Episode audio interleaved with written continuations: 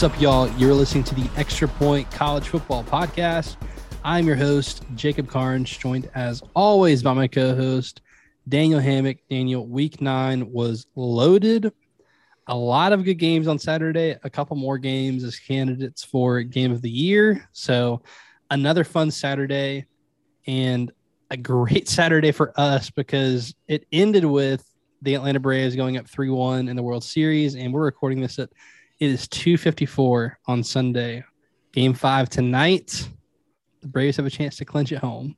So well, it's bright behind me, y'all. You know, you can't, you know, you might have trouble seeing my face. I'm gonna stand very still so I can, you know, because the light behind me, we're normally recording at night, so usually not an issue. But hey, I had to adjust because the Braves. That's we're doing it. We're doing it. Like everybody, we, we weren't going to run up against the Braves. yeah, as our pastor called for prayer and fasting throughout the day, so the Braves can take home the W.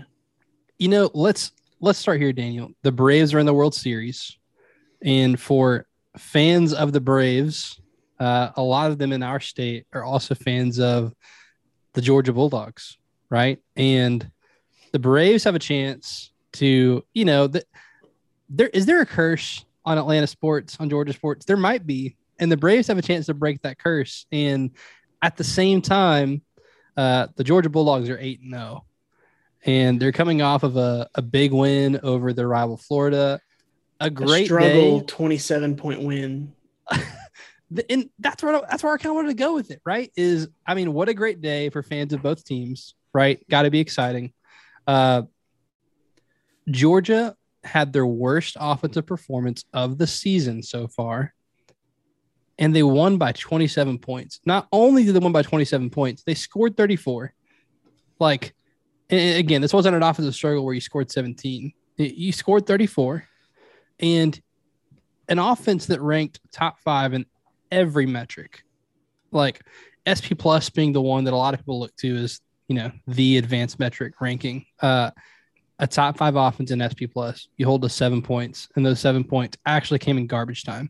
So if you adjust for garbage time, Georgia held this team scoreless, but they gave up seven. I mean, Daniel, th- uh, I feel like a lot of people are talking about Georgia and this defense being historic and this team being special. If you haven't acknowledged it by now, it's time to acknowledge just how special this team is, just how special this defense is. And as a college football fan, turn on this defense on Saturdays because man, it's fun to watch. Yeah, it's it's odd to say because you know most people it's they're they're tuning in for the offense. Um, you know, we think about defensive matchups. I think about what what they call it, the game of the century with LSU and Alabama. Bama, LSU, it was like nine to six or whatever. Yeah. yeah, yeah. And then obviously they rematched in the in the national championship that year. But in that game, I remember thinking, I just love this. I love watching, you know, two great defenses. Now you look back, LSU may have also been inept on offense at that time too, but maybe you know, you know, just just something to keep in mind. Put a you know bookmark there, but um, yeah, this Georgia defense is just they they do it in an exciting way. So this game, Georgia actually gave up several yards um, as far as you know they actually were outgained in the game uh, by one yard um, you know Dan Mullen, this offense, they they had some success um, getting first downs um, and moving the ball a little bit, and really, I think honestly, it helped the field position overall um, a, as a whole. Now they've had there was some issues with field position, like after uh, Stetson Bennett threw an interception and the Florida player decides to bring it out of the end zone, gets tackled on the two. That ultimately led to a sequence of plays that you know, really completely turn this game on its head um, because that's one thing with these these games with against Georgia or these historic, you know, Alabama teams of the past where you know Barton Simmons coined the phrase the boa constrictor. Um, they just squeeze the life out of you, and so it's like kind of slow playing the whole the whole game, and then it just kind of when it breaks, it breaks, and it was like um, Nolan Smith ripped the ball out on a play where they were running quarterback power with Anthony Richardson. He had a first down and he's just running through guys. And because of the new, um, because of the new forward progress rule, um, where you can continue to push, that was one that it actually benefited Georgia because it gave them time to strip the ball out. You know, Nolan Smith gets the ball like next play or two. I think it was two plays. Georgia scores. You know, ensuing kickoff, the or ensuing you know possession. Florida throws an interception to Nolan Smith. It gets tipped to him.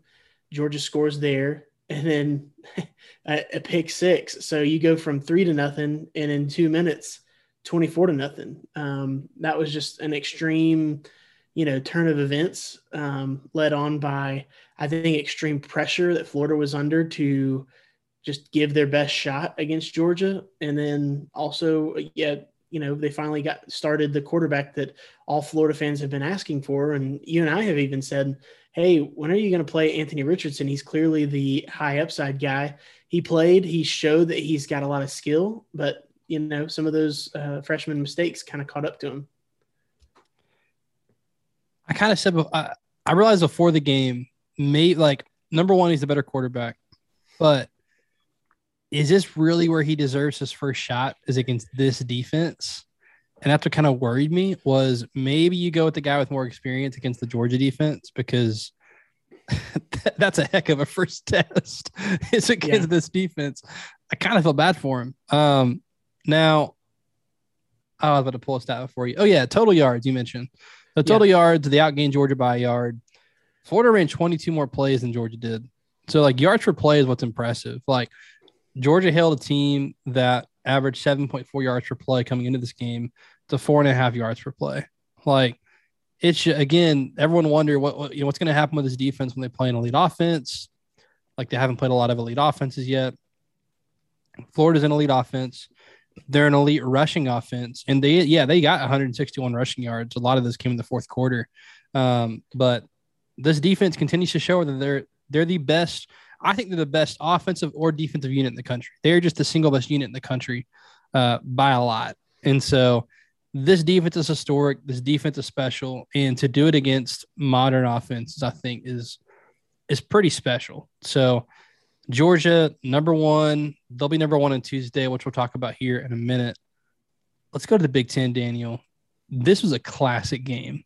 Michigan State, Michigan. Dude. I mean, cold, rainy, gray skies. Overcast. Noon. Yeah, perfect. I mean, two smash mouth offenses. Now, get Michigan State's been a little bit more explosive. We talked about going into the game. You and I both laid the points of Michigan. I, I still can't believe Michigan State came back, to be honest with you. I mean, to be up 16 in the third quarter, I mean, I didn't think that was possible given the style of play these teams play. Credit to Michigan State this is a team that I think both deserves and will be in the top four on Tuesday night. Mm-hmm. And I mean, they played their butts off. Hats off to Mel Tucker. I think Kenneth Walker stamped his ticket to New York. Yeah. I don't know if he's going to win it, but I mean, he'll oh, be there going. now at this point. Yeah. He's going. He had his Heisman game. I mean, five touchdowns. That I mean, every touchdown he scored for Michigan State. But uh, I want to let you talk about Michigan State. I do want to end on though. I, am I more impressed with Michigan after this game? Yes, I am more impressed with Michigan after the loss. Yeah, because you didn't know Michigan can win this type type of game or can play this type of game where they're scoring back and forth and they have a, a they have to kind of go score for score with somebody. They did a good job there. Um, so you and I go through and we we give our our long plea saying that we think Michigan's going to win. They're just a better team. This was the toughest one for me to have a beat on when I watched College Game Day that morning and they interviewed Mel Tucker, immediately after that, I was like, I picked the wrong team. I think Tucker has this team ready to go. He's just he's just that kind of guy. Like um he's just you know Trevor Moawad. Uh, it takes what it takes. The book he wrote. Uh, he recently just passed away. He's been a motivational speaker and just a um, a mental coach um, that a lot of these schools have hired. Trevor Moawad, he um, so he's done a lot of that kind of stuff. What one of the main things he talks about is the aggregate of marginal gains, um, and that's just talking about everybody getting a little bit better, and it leads to the team getting a lot, a lot better as a whole. And when I saw Mel Tucker mention that multiple times, I was like, yeah, this team's just got the right mindset going into games like this. He already beat Michigan last year. He's not losing again. Like they're going to beat him again. So I told I told my wife Katie she was doing. We have picks on the uh, other side that we do. I mean, I feel like I do picks all all day. That's all I'm doing is picks. We got a lot of picks. Going. Yeah, we got a lot of picks going on. Anyways, these picks we were doing, she hadn't done them yet. It was before noon. I was like, "Hey, you want to go ahead and do your picks?" And then she said, "Hey, what did you end up picking on this game?" I said, "Well, I picked Michigan, but I tell you what, I would not pick them now." And she said, "Give me Michigan State." So she got the pick right because um, she knew what she was doing. Uh, of course, I influenced that. But Jacob, if I told you that Payton Thorne to win this game, I thought you're going to need a big day out of Payton Thorne, quarterback of Michigan State. I was like, there's no way they're getting out of here with him having a subpar day or an average day. Kenneth Walker's good, but you got to be balanced. If I told you that he threw for 196 yards and two picks, zero touchdowns, you think they're coming away with this win? If I told you that beforehand, no. And this is why I walk away more impressed with Michigan. Like Michigan State's better. They beat them on the field. That's that. I'm impressed with the win. Kenneth Walker, five touchdowns, incredible. And uh, and uh, I watched the game, right? So I know right. how it played out. But I'm looking at the box score and going, how did Michigan lose this game? and I'm looking at the drive chart, and I mean, here it is. Like now, Michigan State in the in the second half, they you know Michigan got all their scores in the first half and then uh, they scored their first possession of the second half. Michigan did. Michigan State gets two quick touchdowns. I say quick touchdowns because they scored in two minutes, but they scored in two and a half minutes on nine play drives on both drives. Pretty impressive. Um, crazy. And then, I mean, Michigan's last three three drives or four drives, I'll say fumble, excuse me, field goal, fumble, turnover on downs, interception. When they kicked that field goal late instead of going for it, on the Michigan State 18, mm. I was like, field goals don't win football games, and it came back. It came back to bite them. But again, why do I walk away more impressed with Michigan? I wondered. Michigan State has an identity. We said that going into the game. They've had an identity all season. This is a team that averaged 240 rushing yards a game.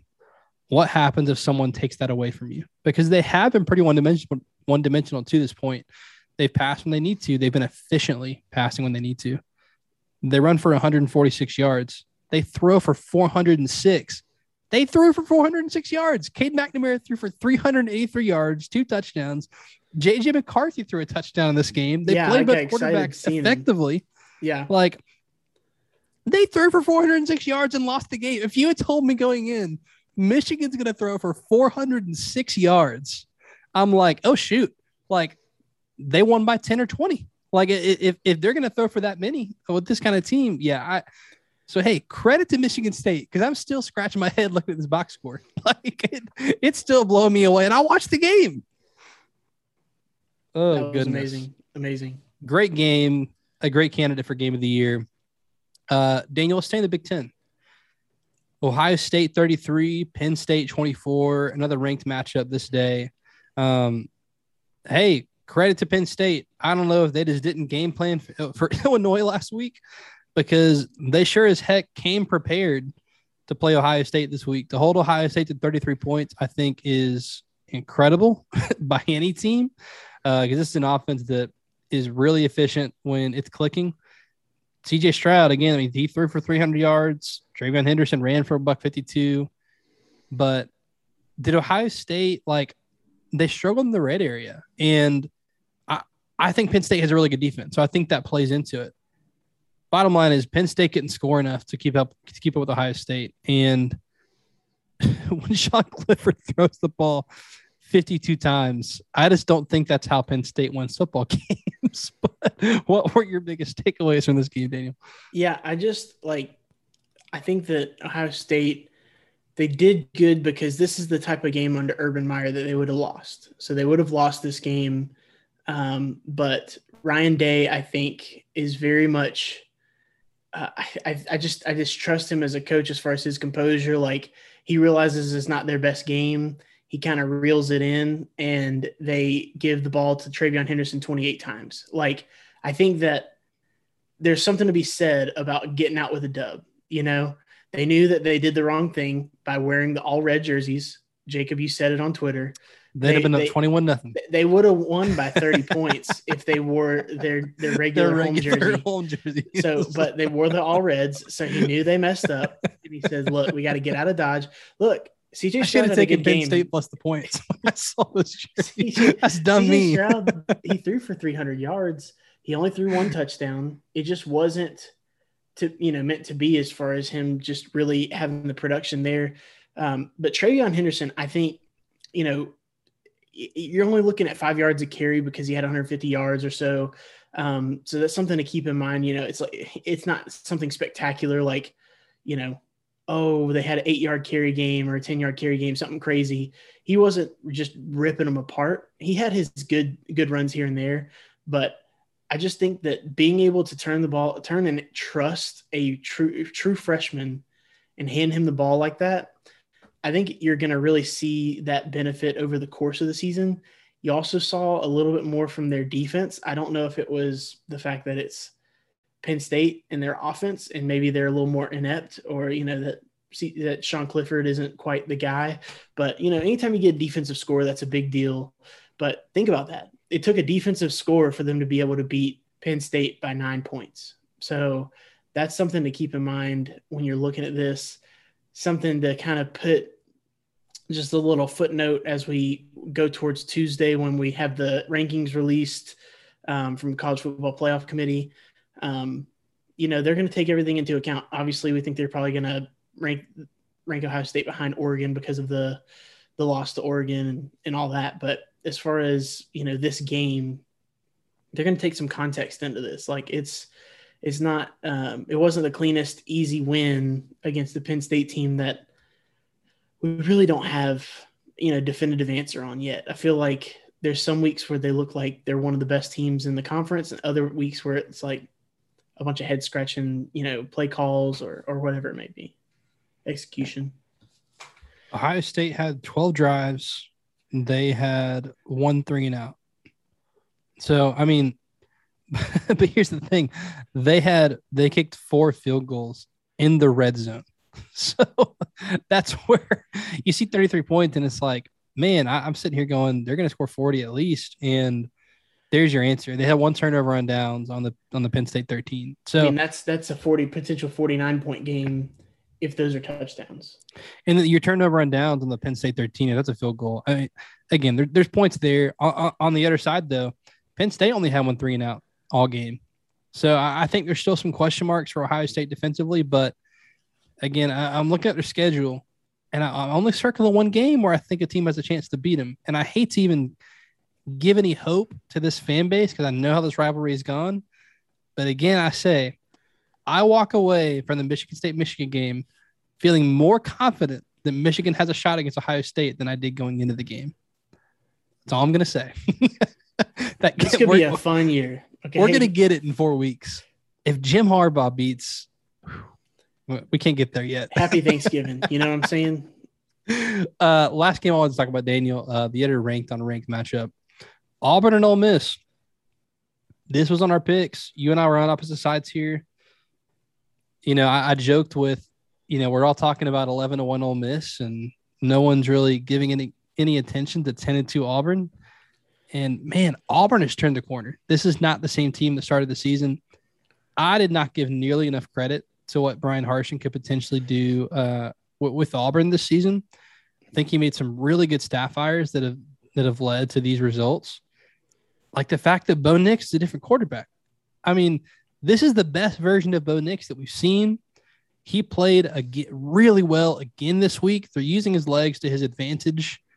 It's not frantic like it was early in the season, like against the LSU game, I think, where it was just like some miracle plays. They're using some bootlegs really, really well. Uh, I mean, 22 of 30 for 276. He, he's not putting up Ohio State numbers, but it's efficient. And that's all it has to be when you've got Tank Bigsby in your backfield. like th- this offense is efficient. Both offenses kind of stalled late in the second half of this game, but on their first five possessions, they scored four touchdowns, Daniel. Like that's Yeah.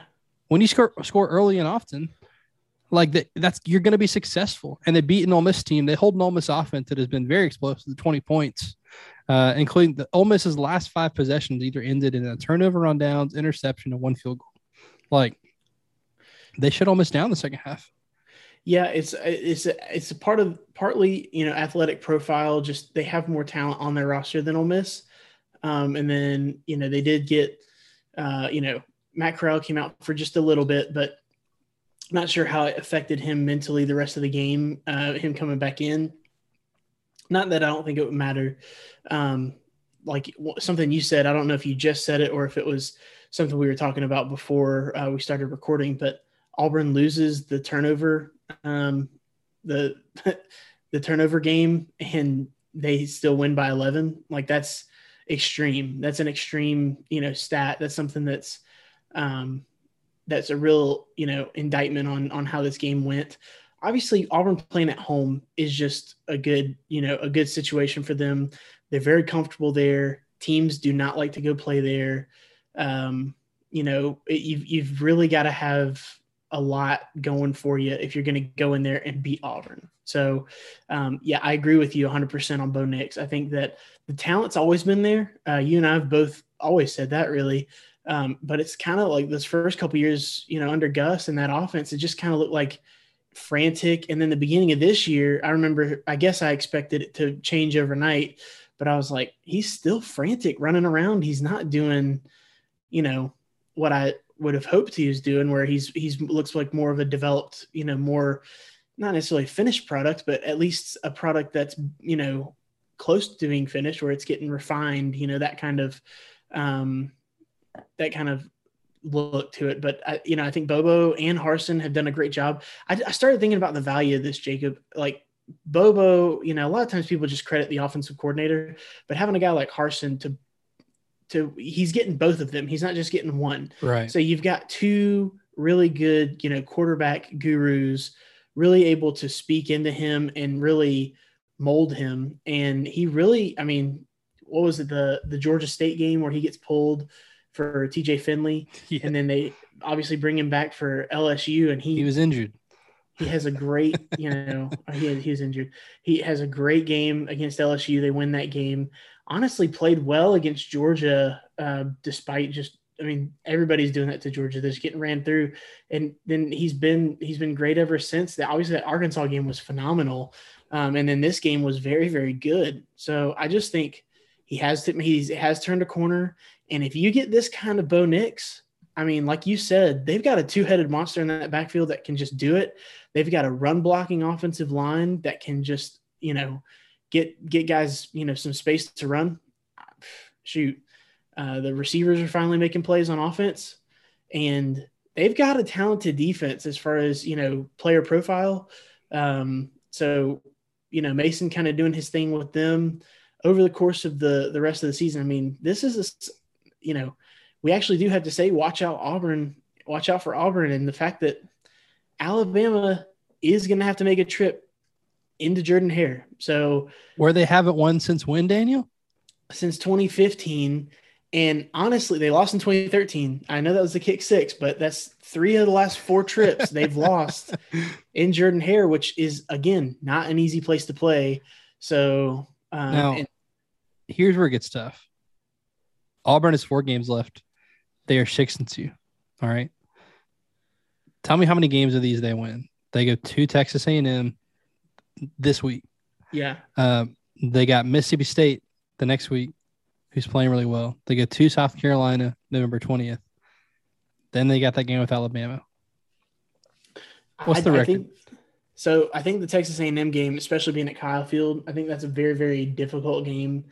Um, Mississippi State, can we just say, like, I feel like I've just not thought of them for more than 10 seconds after that first game they played this year, but they have been a strong, tough out by anybody. And They're ranked in my rankings.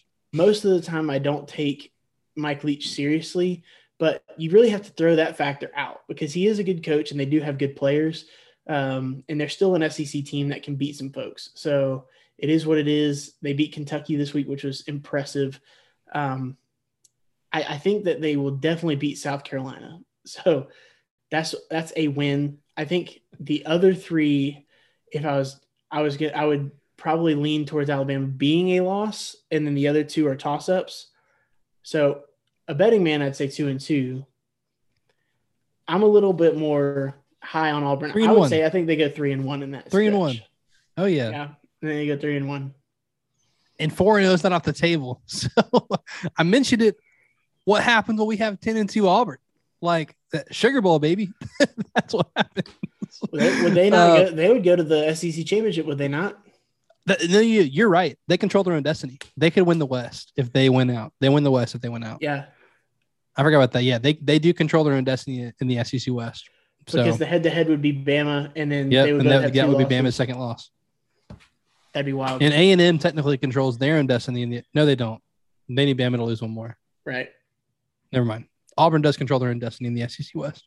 Um, Daniel, the playoff rankings come out on Tuesday. Give me your prediction, man. One, two, three, four. What's it going to be?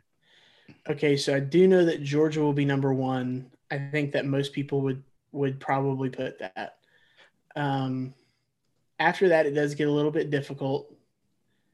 Um, I'm with you. I think that Michigan State is in the top four. I'm I'm trying to decide if if they're going to to give them you know a ton of credit if they're going to be like number two or if they're going to be number four and be kind of like barely hanging on there. I think Alabama's in the top four, and I think I think Oklahoma's in the top four. I think Oklahoma's probably number four. I think that they probably are because they've been struggling with some teams that they probably should have put away a little easier. I think the perception is Oklahoma's doing less with more, and Michigan State's doing more with less. So I would I would say I think Michigan State's probably going to be ahead of them. Maybe let's go Georgia, Alabama, Michigan State, and then uh, who did I Oklahoma. just say Oklahoma. Yeah, All right. I think it's going to be the same top four. Yeah, in that order. Georgia, Alabama, Michigan State, Oklahoma. I'm just looking at like who you've beaten, and I know that being undefeated is going to matter. Like winning your all your games matters, but uh, it depends on how you rank it. Like Bama and Michigan State both have one win over currently ranked teams. Like Bama has the one loss Do you think road. Cincy will be top six? Like, do you think that they're going to be that high, or you think they're going to drop them down maybe eight or nine? I think they'll be seven.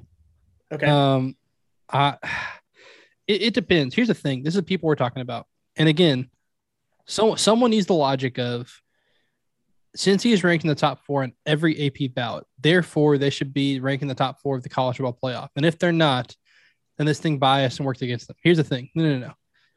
AP are, are people, and they want the group of five to have a shot. And so they're just doing it based on where they have teams ranked. When teams lose, you drop them below undefeated teams. That's how the A.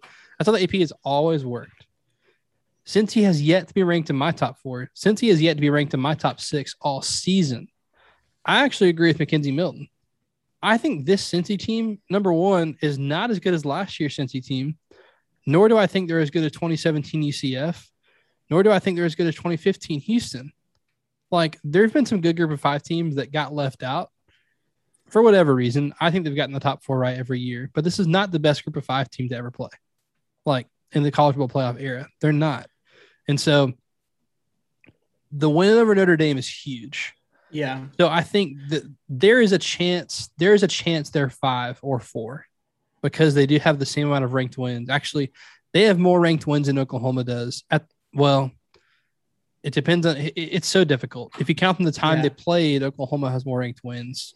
Current ranked teams, Cincinnati has one, Oklahoma has zero.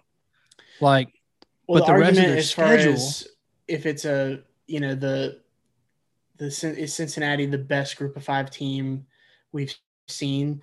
I would agree. I think that especially a couple of those UCF teams, I think were just like some of the best I've ever seen.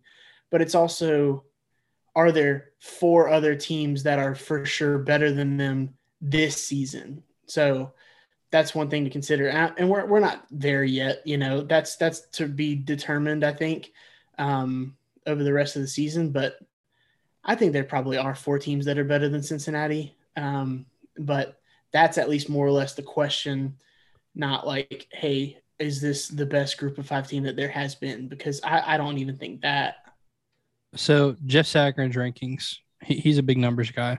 You want to know where he ranks Cincinnati's strength of schedule so far?